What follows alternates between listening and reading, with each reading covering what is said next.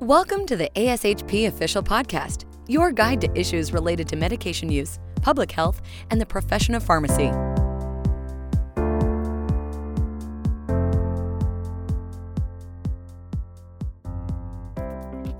Thank you for joining us for this special Supreme Court episode of the ASHP Advocating for Impact podcast.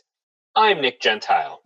I'm here with Tom Kraus, ASHP's Vice President of Government Relations, to discuss the Rutledge versus PCMA, a case before a Supreme Court that could have a significant impact on payments that pharmacies receive from PBMs.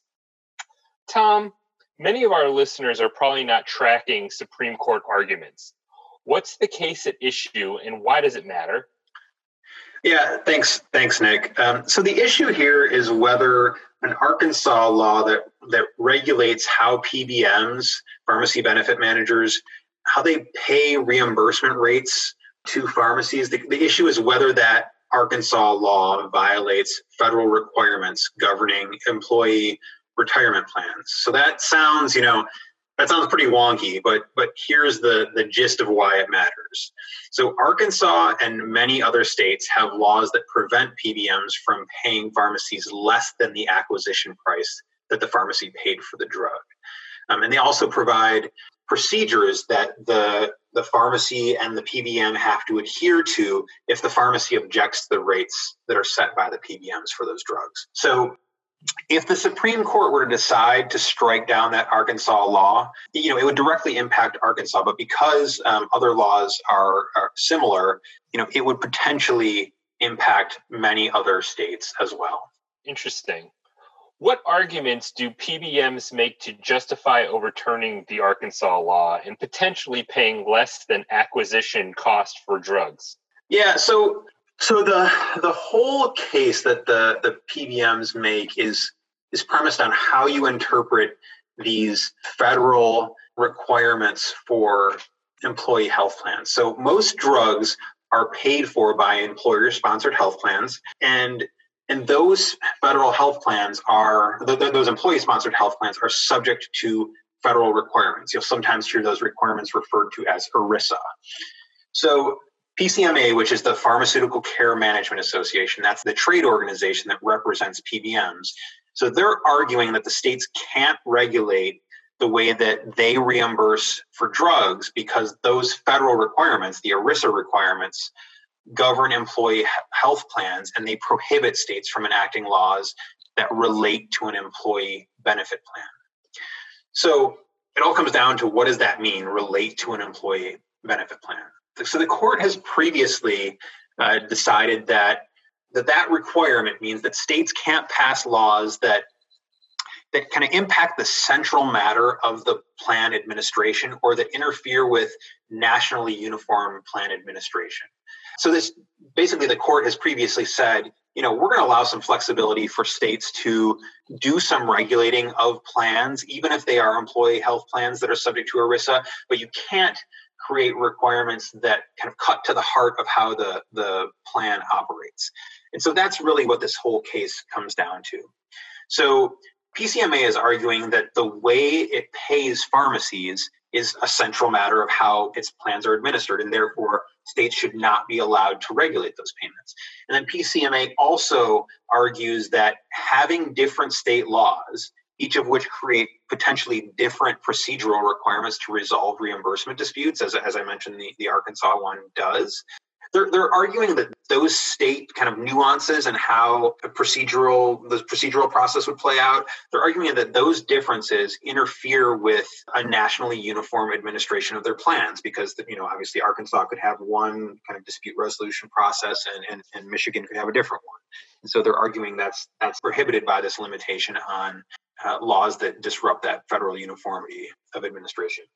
So, so those are the main arguments that the the PBMs are making for why the Arkansas law should be struck down.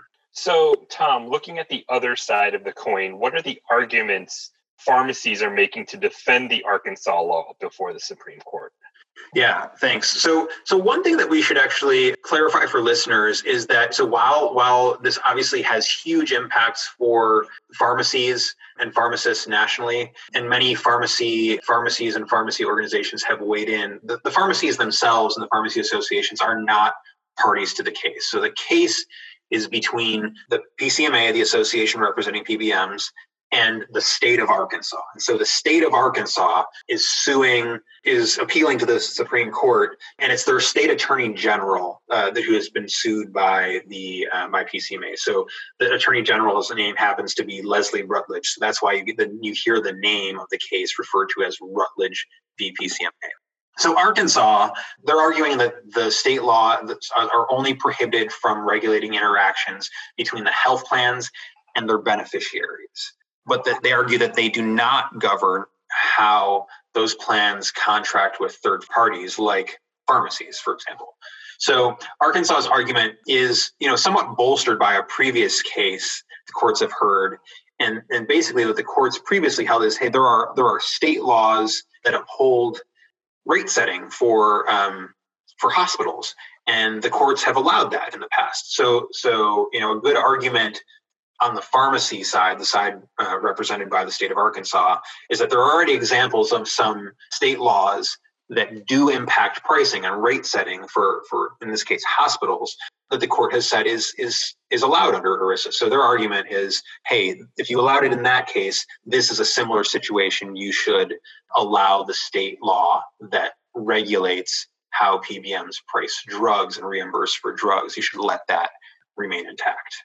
All right, Tom. So the million dollar question do we have any sense of how the court is likely to decide this case?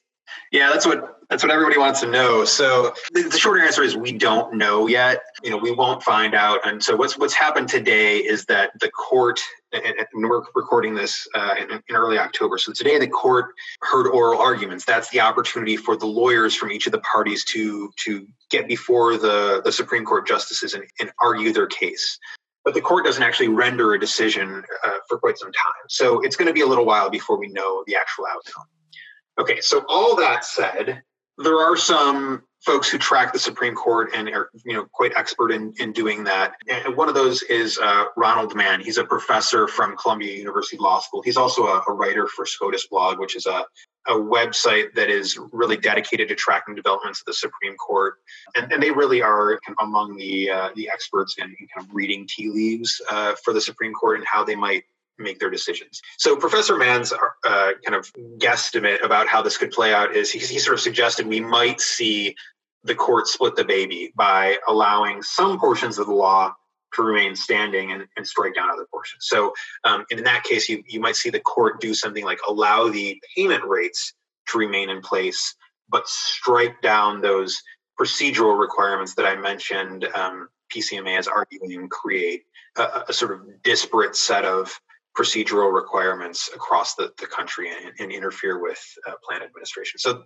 you know, that's that's one way we could see it play out. Uh, it's entirely possible that the the court entirely strikes down the law or entirely upholds the law. Um, so this is just one kind of perspective on on how that may play out. Well, we'll make sure to put a link to. Uh, Professor Ronald Mann's article in the show notes to this podcast so our listeners can uh, read for themselves. But with that, that's all the time we have today. Thank you, Tom, for walking us through the arguments in the case.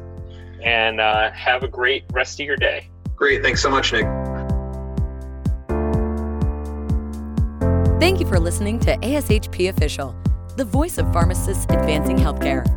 Be sure to visit ashp.org forward slash podcast to discover more great episodes, access show notes, and download the episode transcript. You loved the episode and want to hear more, be sure to subscribe, rate, or leave a review. Join us next time on ASHP Official.